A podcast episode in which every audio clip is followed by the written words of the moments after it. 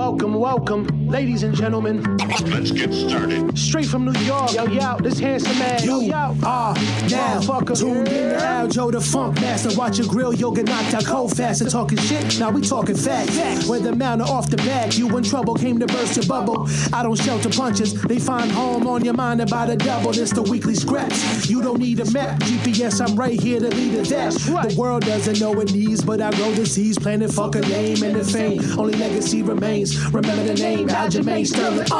It ain't shit, motherfuckers.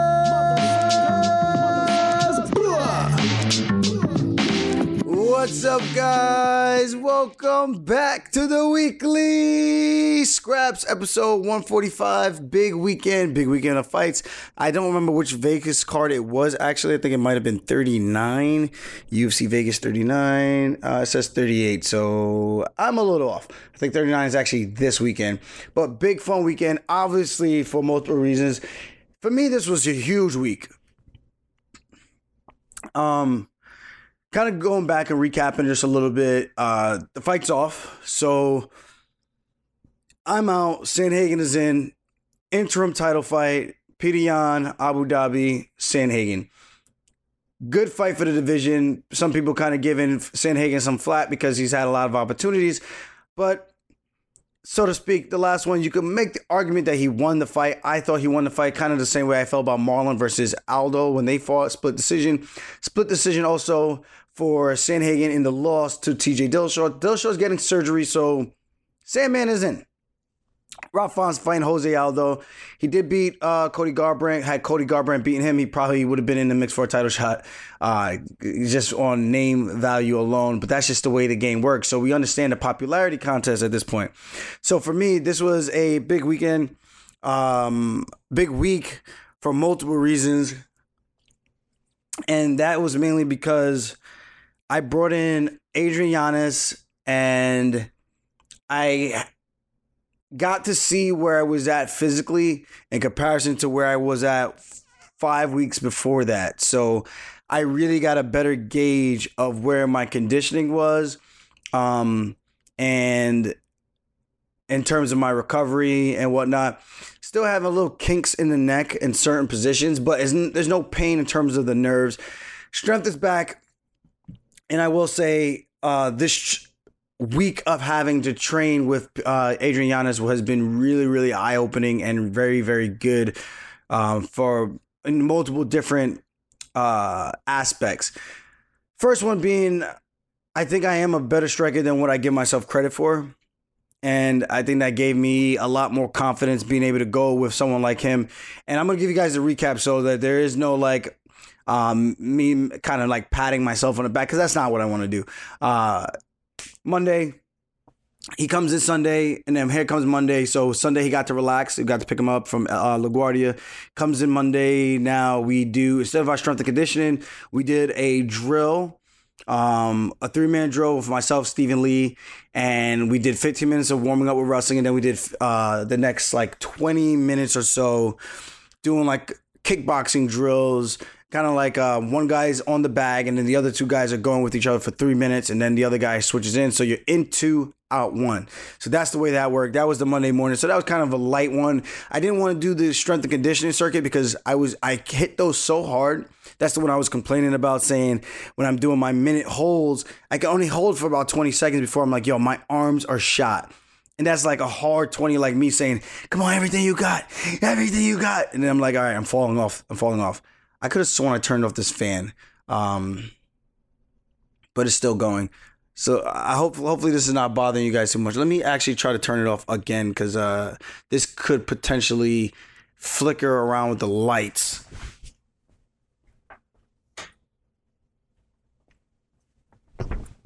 So we didn't do the strength and conditioning workout. We did that drill session, and I thought that was good to kind of ease him into it coming off the flight the next day and get ready for a hard night session. Then the night session, we went and we did our Shark Tank group, so to speak, and that's when you have all the guys that are fighting and they do 15 minutes straight.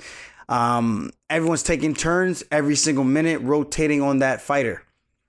And with that being said, You have three different positions. And for me, I normally do 5 rounds because that's the last few fights I've been getting prepared for. Even the Sandhagen fight, I was doing 5 or 6 rounds of that. And not every minute switching, but I had 5 different bodies to switch on, to switch with me, whether I would go 2 people for half the round and switch offense, defense in that same situation. And then the next position, offense, defense, next situation, offense, defense. That's kind of the way I was doing it, you know, for my fight. So we have that. That's what Sandhagen. So, but for this, we just do a minute each guy, fresh guy every minute, pouncing on you. You know, you defend a position or you get the takedown or you maintain control. The next minute goes, the next guy's jumping in on you and you're ready to go. Shark Tank style, the way I like to go. That's the way we did it in wrestling in college, blah, blah, blah. Yes. So we did that. Had a good session with that. Started to get tired towards the 3rd round. Giannis and I, obviously, we both had potential fights. So I let him do his own thing, but then we went in at the same time. So we did 2 groups. I let him go. We went at the same time. And for some of the goals, I made sure we went with each other, whether it was offense and then defense or defense, then offense. But we went with each other back to back so that we can both get a feel for each other's grappling and get a good push and not use a day where we didn't get to work with each other in a live situation. Tuesday, what did we do in the morning? We didn't go to Lima. We went to Cerro BJJ. We did that. And then at nighttime, we did boxing. Let me tell you, when I say Giannis's accuracy, so good, so precise. The guy hit my face probably like 8 times before I was even I don't want to say not able to respond, but before I was really able to like move my head out of the path of face punches in time, if that makes sense. So while he's throwing his combinations, by the time I finally just figured out which way to move my head and weave or slip, where I got out of the way of a strike, I already got hit like 6 to 8 times already, you know? So, or unanswered strikes kind of thing. So it wasn't a hard class, but it's one of those ones where it's as hard as you make it, depending on how hard you and your partner decide to go. So with that one, I ate a couple of good shots. Nothing like I said, he wasn't trying to kill me. And for me, I obviously couldn't kill him if I wanted to. So I was more so the guy winging shots or trying to use a jab, and he's kind of just super clean parry, throwing his jab in there and then pop, and then out of there. And I'm like, I'm trying to get a timing on this thing to just start to train myself and my eyes and my vision to get used to seeing strikes coming in at that type of a high level where I'm not a boxer. I box with the other guys and I do relatively well. But there's a difference. A unique difference that I felt right away. And there was no wind-up of his punches. There was no telegraphing. It was just him moving his hands nice and flowy. Artem, just like Artem Lobov and Cardinal. Nice and flowy, Artem. Nice and flowy. It was kind of one of those things. And then it was just like pop. No, like I said, no wind-up telegraphing. It was just snaps on his punches. And really, really good stuff, you know. So we got to talk after that, and he was kind of breaking down some of the stuff, like telling me, like, yeah, you're very heavy on your lead leg, and then it kind of takes away from your ability to kind of pull or to, you know, to be more balanced when you're throwing your punches. And I'm just kind of like watching him work, and then I was obviously doing my own, and then obviously at the end trying to make it make sense in my head. That was my first feel for what the guy can do. The kid's freaking good. 27 years old. Kid's good. On Wednesday, normally my off day, but since I had a guest in town, I want to make sure, you know, we get some type of work in. So we went in, we just drilled wrestling. We didn't go crazy hard, but it was more of a flow. I brought in my guy, Will Maldonado from Cortland, also from Long Island. We wrestled together, coached him a little bit while I was there finishing up my degree, and he was still competing as an athlete. So Giannis got to watch us and see how we flowed and see how we were doing stuff. Now, Will's not a jiu-jitsu guy, but he's a very good higher level wrestler. And he also is walking around about 175 to 180 pounds, but he's yoked. Not like just a 75 pounder. He is a big, strong man, explosive, jacked, well put together, only about 5'9", I think. So he's well put together, maybe 5'10", but I'll say about 5'9". So he's jacked, and I fight at 135, I'm 5'7". So put that in perspective of what this guy looks like, a physical specimen. So he's working with us, and he's seeing how we're doing stuff. Now, obviously, he's the odd man out because he doesn't really know how to wrestle or chaining it the way we chain it. So it is what it is. He got to learn a lot from us, and I think that was very eye-opening for him to see how we flowed and did our transitions, and especially for me, because Will's not the jiu-jitsu guy, but when we would flow into wrestling scenarios, now I'm switching it up and I'm adding in the jiu-jitsu element where I'm looking for necks, looking for arm bars, or looking for key locks where I can look for that Kimura threat. So I got to do all that stuff and work that all in there. And then Thursday, we sparred, but we did jiu-jitsu in the morning. Light, I think I might have did 4. He said I did like maybe 5 rounds, but I thought I only did 4. But whatever. I try not to go crazy because we're going to spar later that night, and I want to have energy, and I didn't want to have the same feeling I was getting the past few weeks of fatigue. Because that was the whole reason why I pulled out of the fight. I'm like, yo, I'm trying. I'm going super hard in the room, and I'm not getting any type of gains. Like, it's like I work really hard, and I go to spar, and then it's like I hit a wall and my body just caved, and it's like, yo, I'm sorry, man, I'm not cooperating today. You need to chill out, kind of thing. Needless to say, the Thursday and Friday and Saturday sparring sessions were really good, very competitive. And when you factor in the wrestling aspect, Giannis does some good stuff.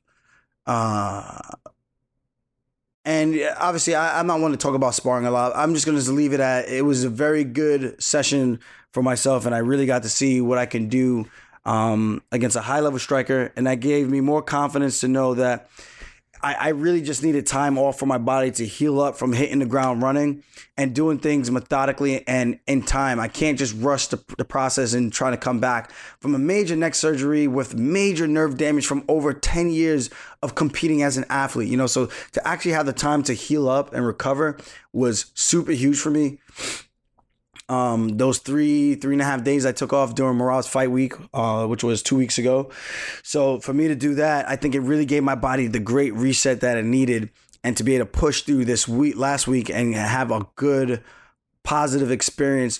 And I'm not gonna lie to you guys, I was borderline depressed. I'm not even gonna say borderline. Like, it wasn't even fun being in the room, based on how miserable I was, knowing that the back of my mind, I gotta fight this killer of a fighter, even though I think he's, you know, anyone in the top 10, top 15, they're really, really good. But, you know, he's one of the guys that made it through that gauntlet, and he's a good fighter. And anyone could win on any given day, but he's still the guy in front of me. And in the back of my mind, I'm just like, I can't believe I feel like I'm almost walking, not to a death sentence, but I feel like I'm walking to a battle that I know I'm probably going to lose based on what I'm seeing in the room. And people were mad at me because I'm trying to do the right thing and make sure I take the proper time to heal and get my body into shape before I compete and take a fight for 25 minutes. And I know there's a lot of backlash from some people who just aren't too bright. They think they know how the business works. Oh, why'd you sign a contract in the first place? I asked for December. October was presented to me. When you're in a certain situation, obviously the one I'm in is not the most glorious way of winning the belt. So it's a situation where you almost feel like your back's against the wall and you want to do what you got to do to prove people wrong, prove yourself right, and to keep yourself on the right side of things with the company. And I'm not saying that the UFC put a gun to my head, but I almost felt a pressure that wasn't there that was making me feel like, yo, you have to do this for this fight. Otherwise, it could be bad news later down the road for you in your relationship with the company, you know? So I did what I thought I was going to help me later on. And I did think I can get to the fight healthy based on what the doctor had originally said back in June. And the way that everything was trending. But then lo and behold, as I stopped doing PT to come home to start training for a training camp for a 5-round title fight, my body's not cooperating. It's clearly not in the shape that we thought it was in. It was in the strength department, good, strong. But in the endurance department, needs a lot more work, and we're getting there. And this week really, really gave me that confidence to know that, okay, if December comes around, well, when December comes around, knock on wood that I'll still be around. I feel more than confident that I will be more than ready, not more than ready, but ready to go and compete at a high level come December for that December 11th card. If this fight were to go quickly and they want to turn it around and unify this belt so that T.J. Dillashaw, when he comes back, we can get the division moving again. So that's kind of where I'm at with everything.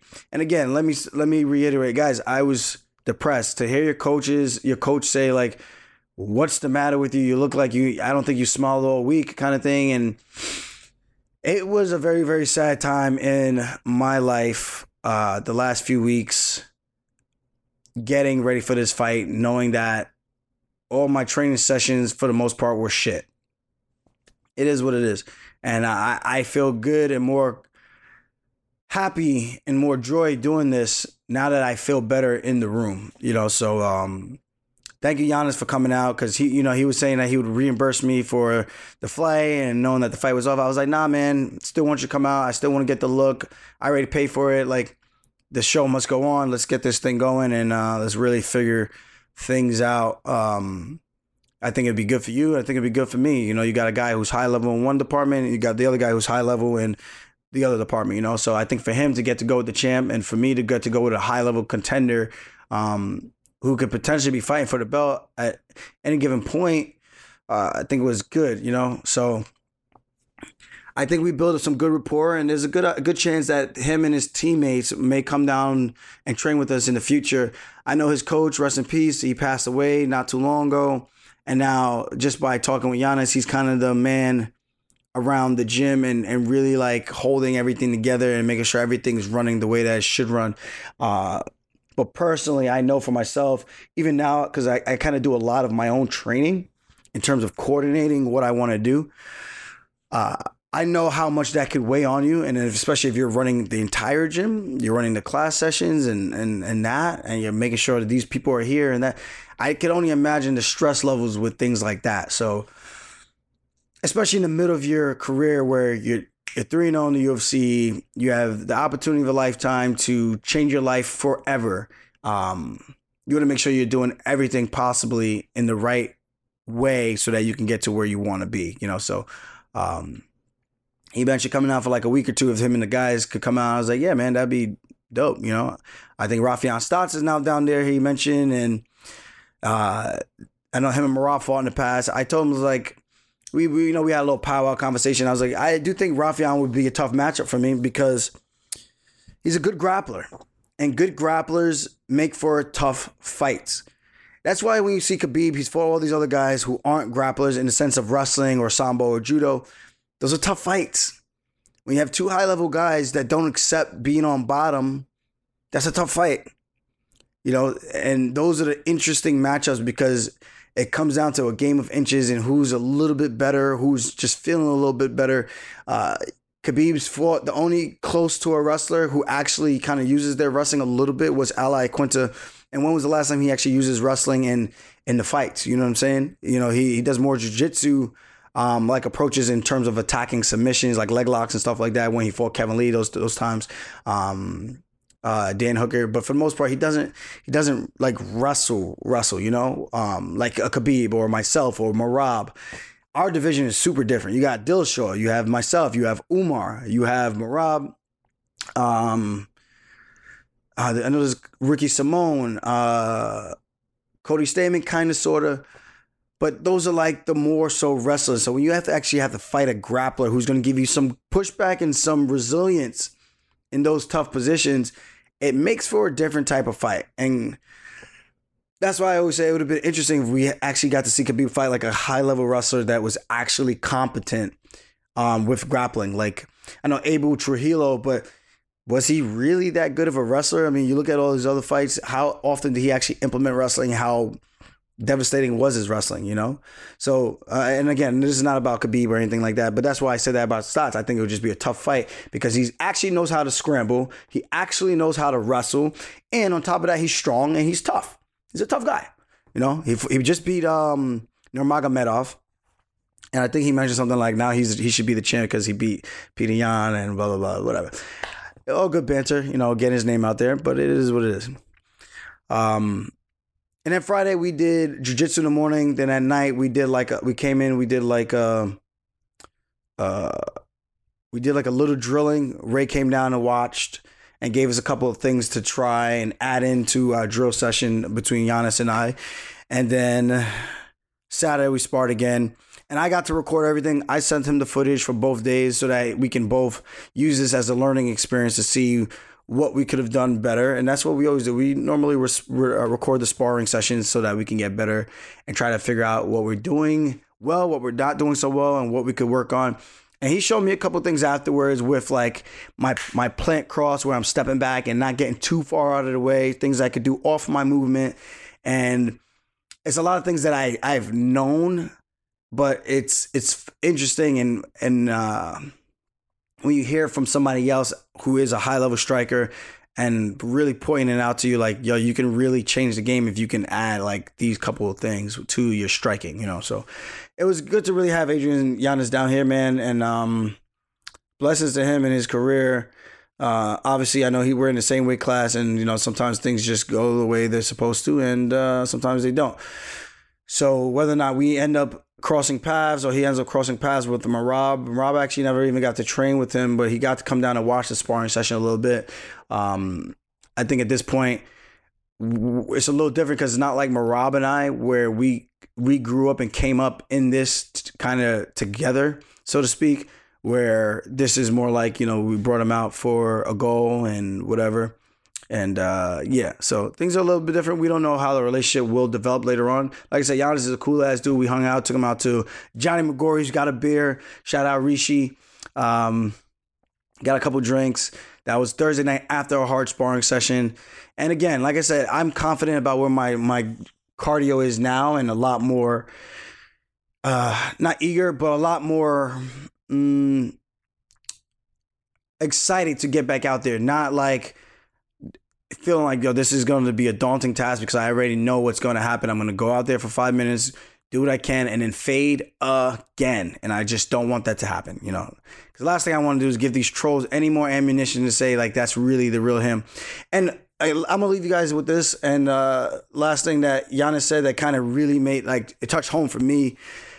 Because we talked about the fight in a little bit, not too much, not too in-depth, with myself and Peter Yan.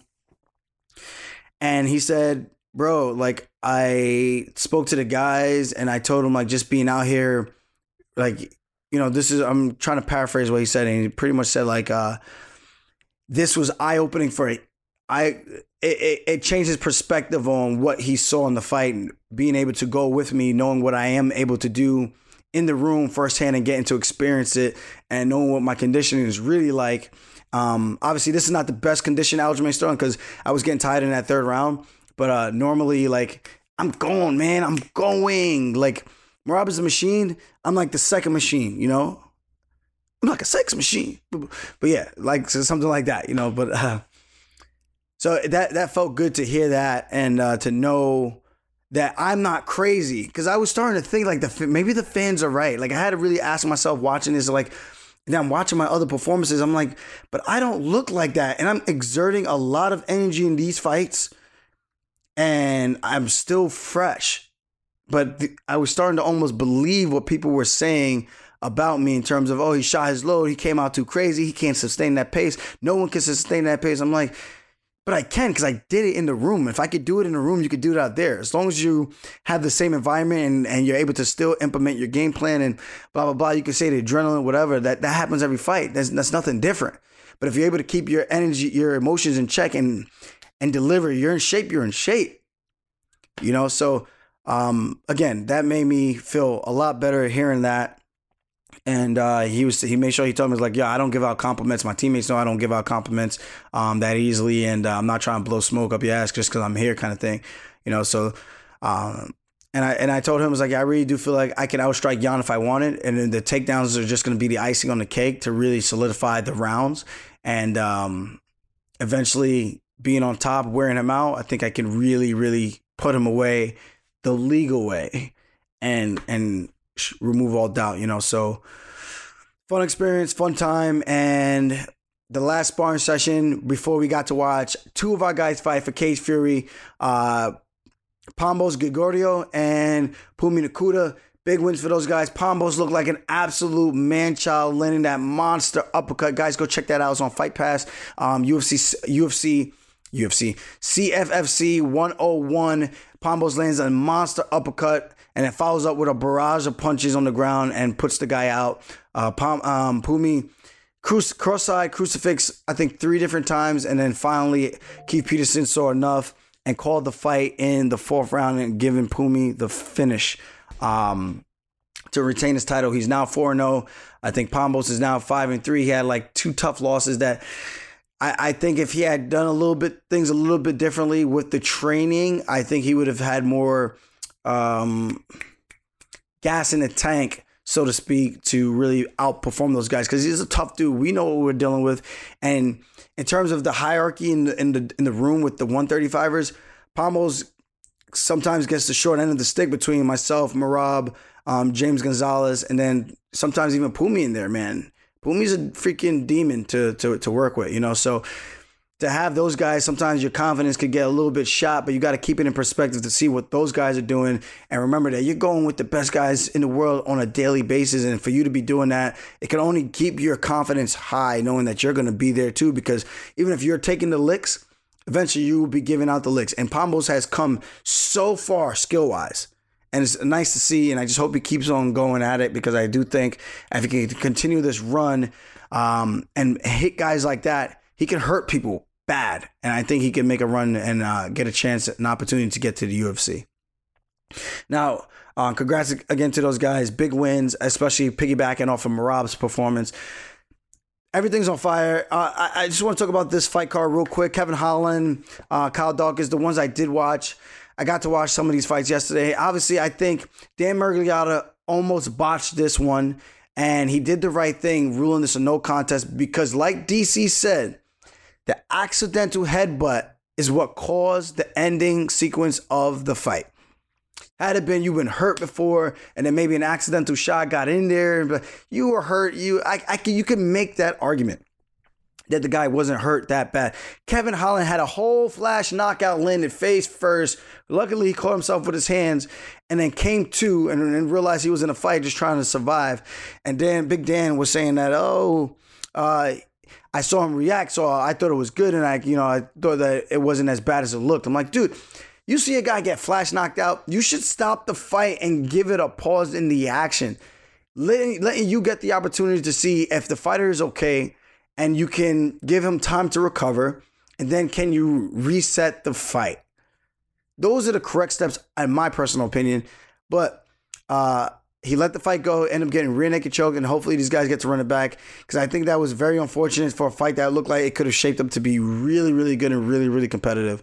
It is what it is. Accidents happen. I'm just glad the right call was made, and we never see that happen that often, and I'm glad they were able to salvage that and do the right thing for this, you know? So shout out to Big Dan for that and doing the right thing and making the right call. Sean Shelby, all those guys came over, and you can see it clear as day. The shot was a fight-altering blow. I know people were saying that the whole thing with myself and Jan. I'm like, dude, if I got hit with the knee and this guy kept pouncing on me, I'm covering my head the same way I cover my head, and I'm rolling around on the floor, and I'm going to be kicking like a fucking mule to keep this guy off of me. That's all I can do. My head hurts. It's like getting poked in the eye. You're going to stop holding your eye, trying to clear the cobwebs out of your eyeball. You know what I mean? So it's like, it's one of those things, like, guys want to just make an excuse to kind of bash me any chance they get. But at the end of the day, I'm still winning.